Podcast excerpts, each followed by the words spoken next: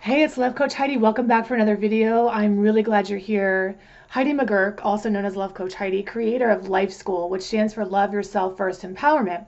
And really, what LYFE School is about, as you know by now, is a journey through recovery from toxic or dysfunctional relationships. It's really a time out for yourself to be able to figure out your relationship stuff and to stop being a narcissist magnet and to learn how to speak your truth, be who you were born to be, and have the relationships that you truly deserve. And so, one of the things that prevents us from really having the relationships that we deserve is not really understanding how we show up in relationships. You know, when we're born into a family, particularly if that family is dysfunctional, toxic, addicted, or abusive, we take on a personality in order to survive, thrive, connect, or cope in that family of origin. And I call those attachment personality patterns. They are a form of codependency patterns, but also it's much, much more than that.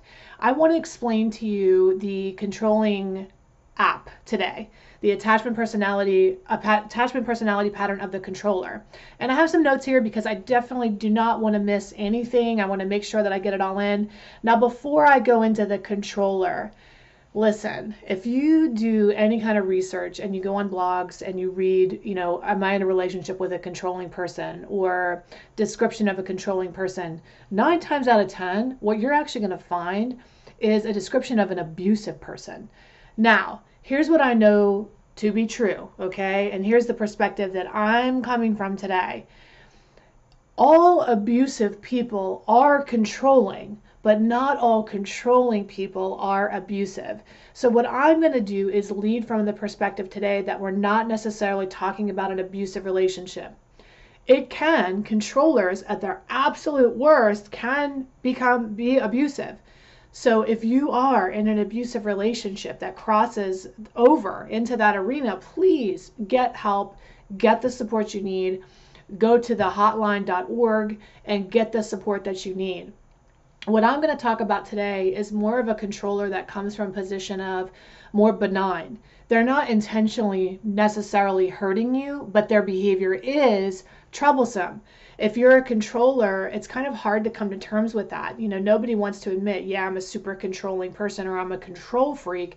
But if you fit into this pattern, I'm going to give you the five core traits that make you actually a controller. And then we're going to talk about likely where it came from and then how to break free from that pattern.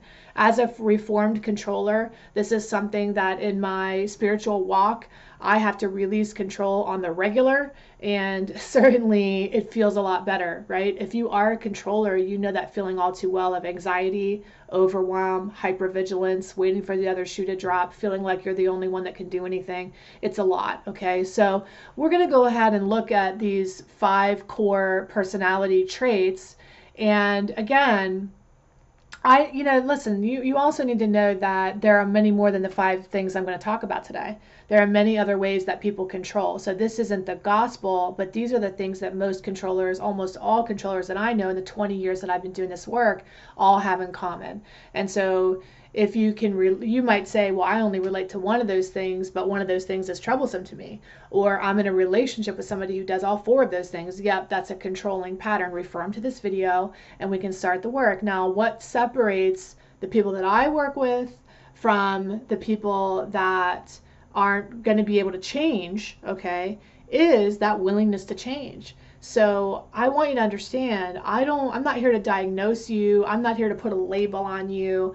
I deal in patterns, not pathology. Pathology is when it crosses the line into a personality disorder, right? Like a narcissistic personality disorder or the oppositional defiant disorder or conduct disorder or something that along the lines is like a person that's really has that need for control.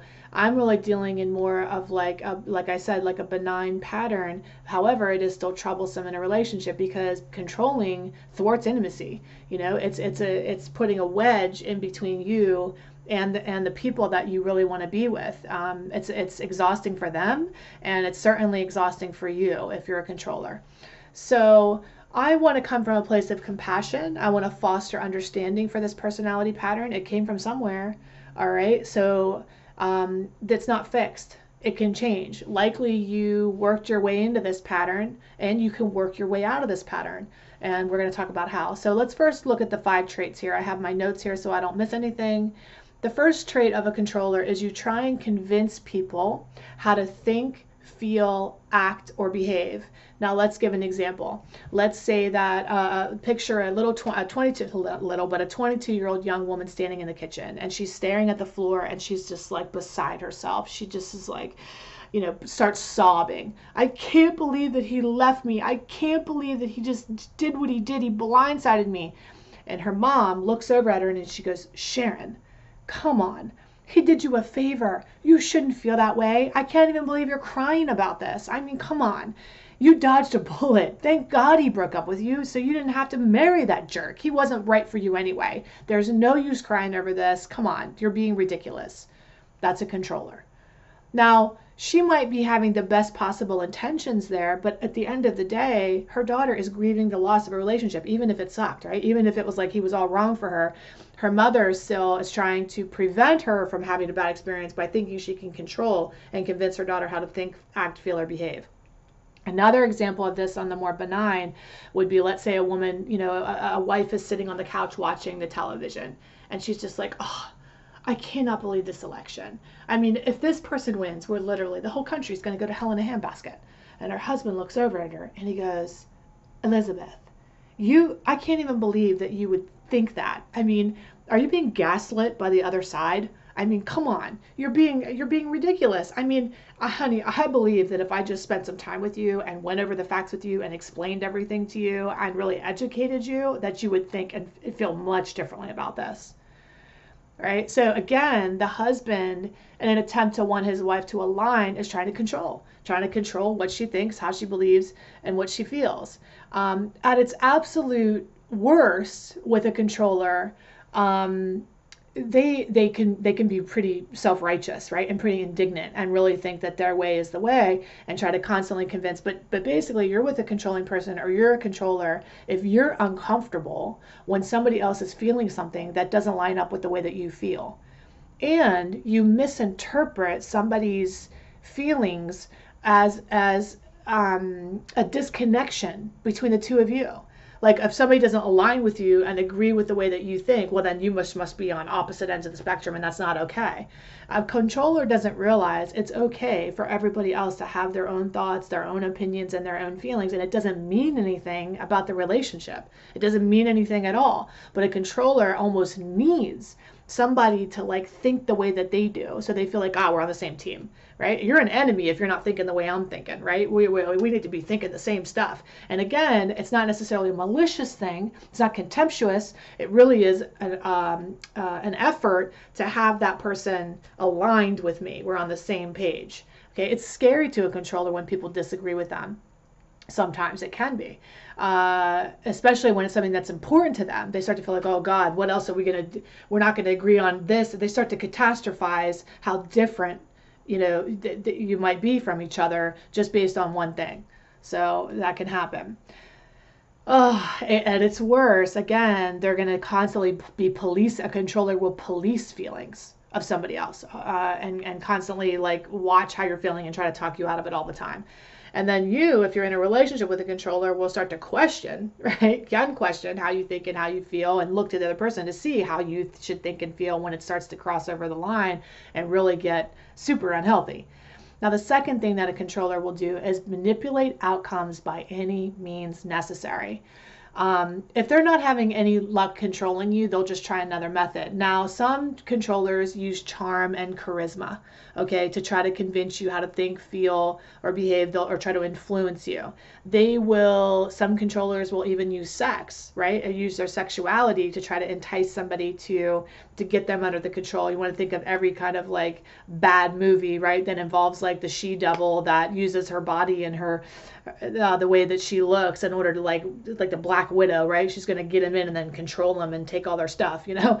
Um, but also think of like a uh, like a used car salesman, a stereotypical used car salesman, where they come in and they're like. Um, showering you with love and attention and compliments, but only as a means to influence you to a particular outcome.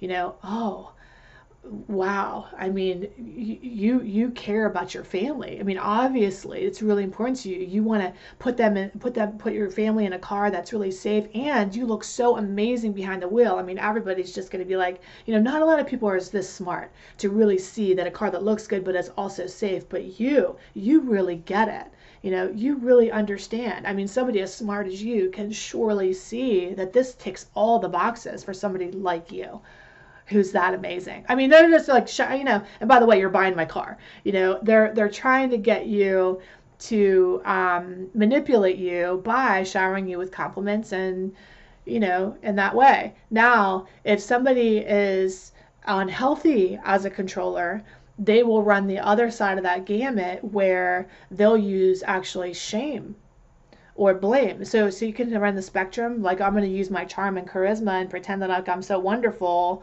or I am wonderful for the minute, okay? Or all the way to like shame and blame and guilt. Well, I can't believe that that you would you would you would even think something like that or do do something like that. I mean, they'll gaslight you. Well, you didn't see what you saw, and again, that's crossing over the line to abusive, right? So we're we're kind of talking about that whole spectrum of controlling. It's all unhealthy all controlling behavior is unhealthy to some extent, right? The only time that it's a strength of somebody to have control is what? When they're in control of themselves, right? That's the only time that that behavior is. But even then, there are limits to the amount of control that we even have over what happens to us at the end of the day. Um, and and really, this behavior probably stemmed from somebody who had no control whenever they were a child and they felt like they needed to be in control. And if they weren't in control, then all hell was going to break loose. And that's really where a lot of this behavior comes from. All right. Now, we don't want to get into toxic empathy or toxic compassion here, where, like, you can see, oh, yeah, they grew up in a dysfunctional, addicted, uh, abusive household. They need to be in control because they're, you know, they're afraid bad things are going to happen if they don't maintain control. And you start to like empathize with that person but that's not healthy if you continue to tolerate bad behavior from somebody and let them cross your boundaries and control you just because you can understand it, right? Just because you can understand somebody's behavior doesn't mean that you should tolerate that behavior, okay? So if you're with a controller, understanding where they come from isn't a isn't a pass, a hall pass to treat you bad, all right? But it is an understanding of okay, I see where the way they are. It looks like they need to do the work in order to change that pattern. So if you are a controller and you see that, yep, I can see that's where that came from, you still have to do the work.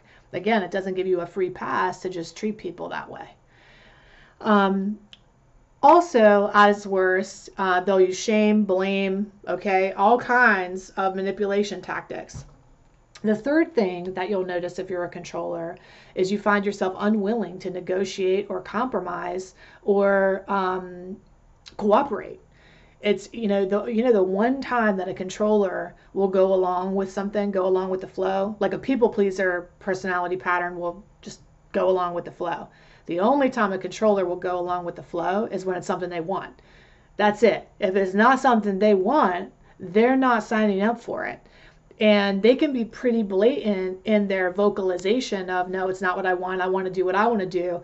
And again in order to get you to do what they want to do a controller will sometimes use pull out all those stops from charm and charisma all the way to guilt and blame and shame to try to make people do what they want to do.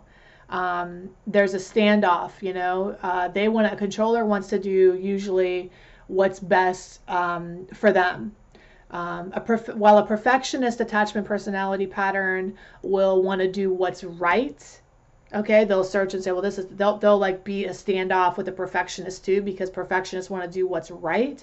A controller wants to do what's best for them, not what's right, what's best for them usually, uh, what's going to make them feel most comfortable. Number four. A controller displays hypervigilance and can also um, be compulsively independent. And what that means is uh, controllers, like I said before, that personality pattern usually developed because you had to be on guard in your family of origin. You know, when you were growing up, you never knew what was going to happen from one minute to the next, and so you felt like you needed to maintain control. Um, with with this now it's like even though the past is in the past there's still that anxiety uh, if i don't take control of this or charge of this, it's going to fall to hell. Even if you have evidence to the contrary, like other people are uh, capable, but a really a controller at their core believes that other people are actually incapable and, and incompetent. And the only person that they can really count on is themselves. And so they will take on more than they actually need to and actually micromanage other people. Even if they do give up control, they'll micromanage the control because they just can't. They just can't give it over. Um, they'll they'll micromanage everything all the way from the boardroom to the bedroom. They'll tell you how things are going to go down in every sense of the word, and they're very rarely, it never will a controller be like just lay back and let people take charge.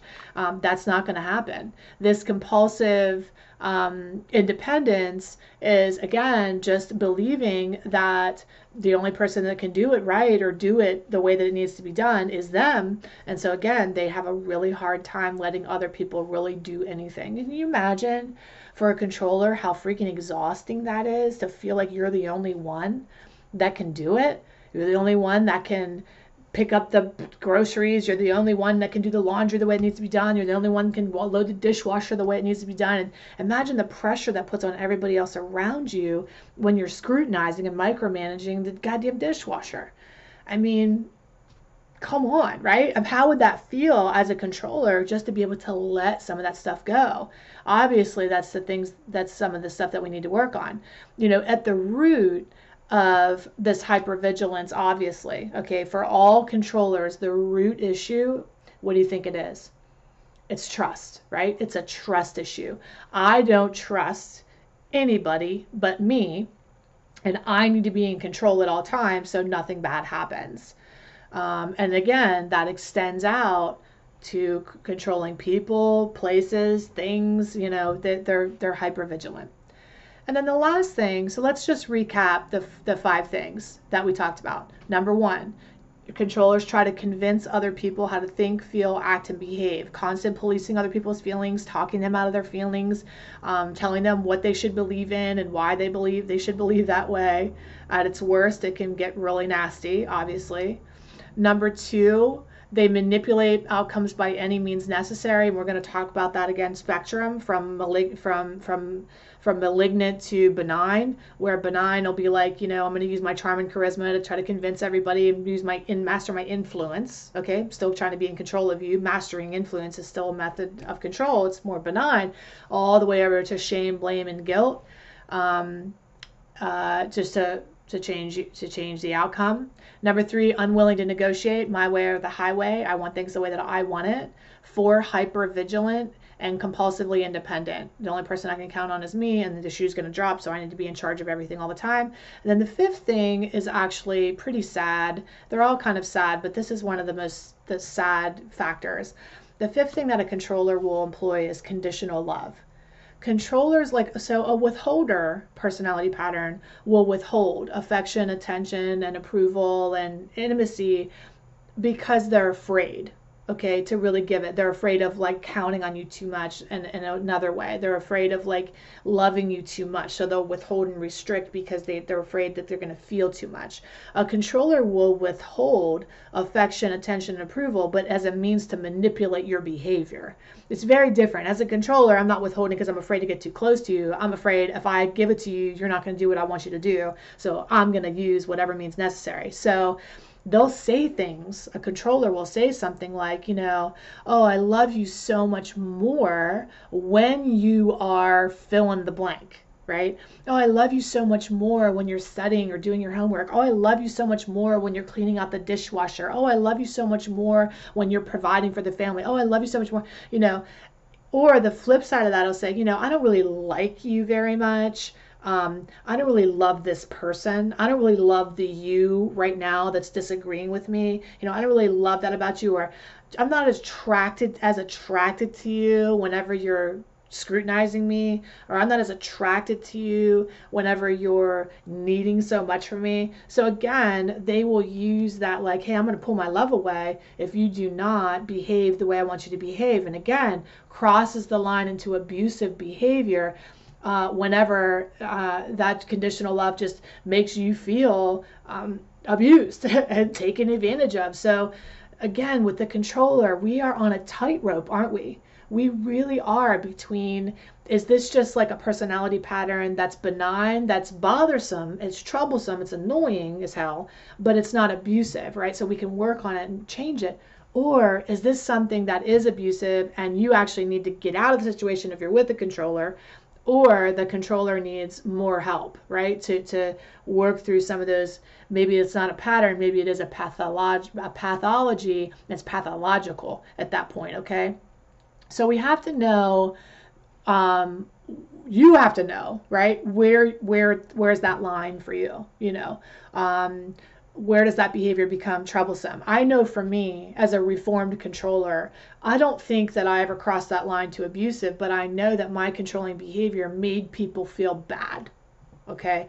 Whenever my husband would you know want to um, do something at, at, work you know we're in a seminar and he's a motivational speaker you know and i'd want to orchestrate like the song that he would play in the music and how that should all go down and you know instead of just letting him live in his magic even though that wasn't abusive that was certainly i wasn't allowing him to be all he could be right? And not that even i i was delusional enough to believe that i was the permission holder you know that's a control issue you know um, some of these other things with um, uh, for me whenever i was just um, being compulsively self-reliant you know believing that nobody else could really uh, do anything right you know i was the only one that was going to be able to do it i wasn't giving myself over. And so withholding myself in that way like a withholding attachment personality pattern but at um, at a di- at a different in a different way, a more intense way, certainly made other people around me feel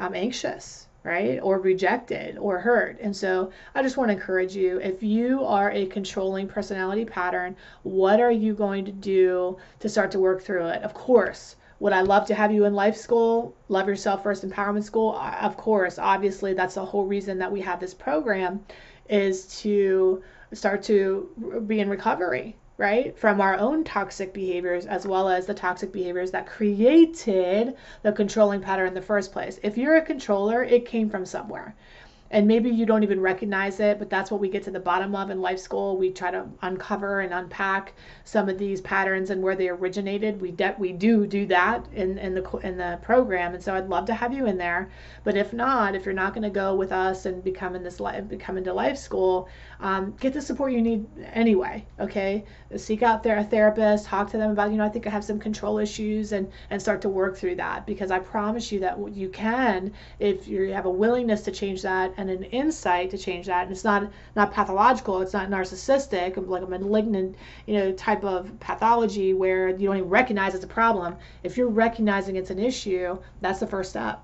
And you can start to release some of that control. What would it be like to be able to just let that go? I'm going to tell you on the other side, it's life changing. It's life changing. It's like just, just take a deep breath and just, you know, it's a beautiful thing and you're a beautiful thing. All right. I love you so much. I hope you uh, enjoyed this video and take care. I'll see you really soon.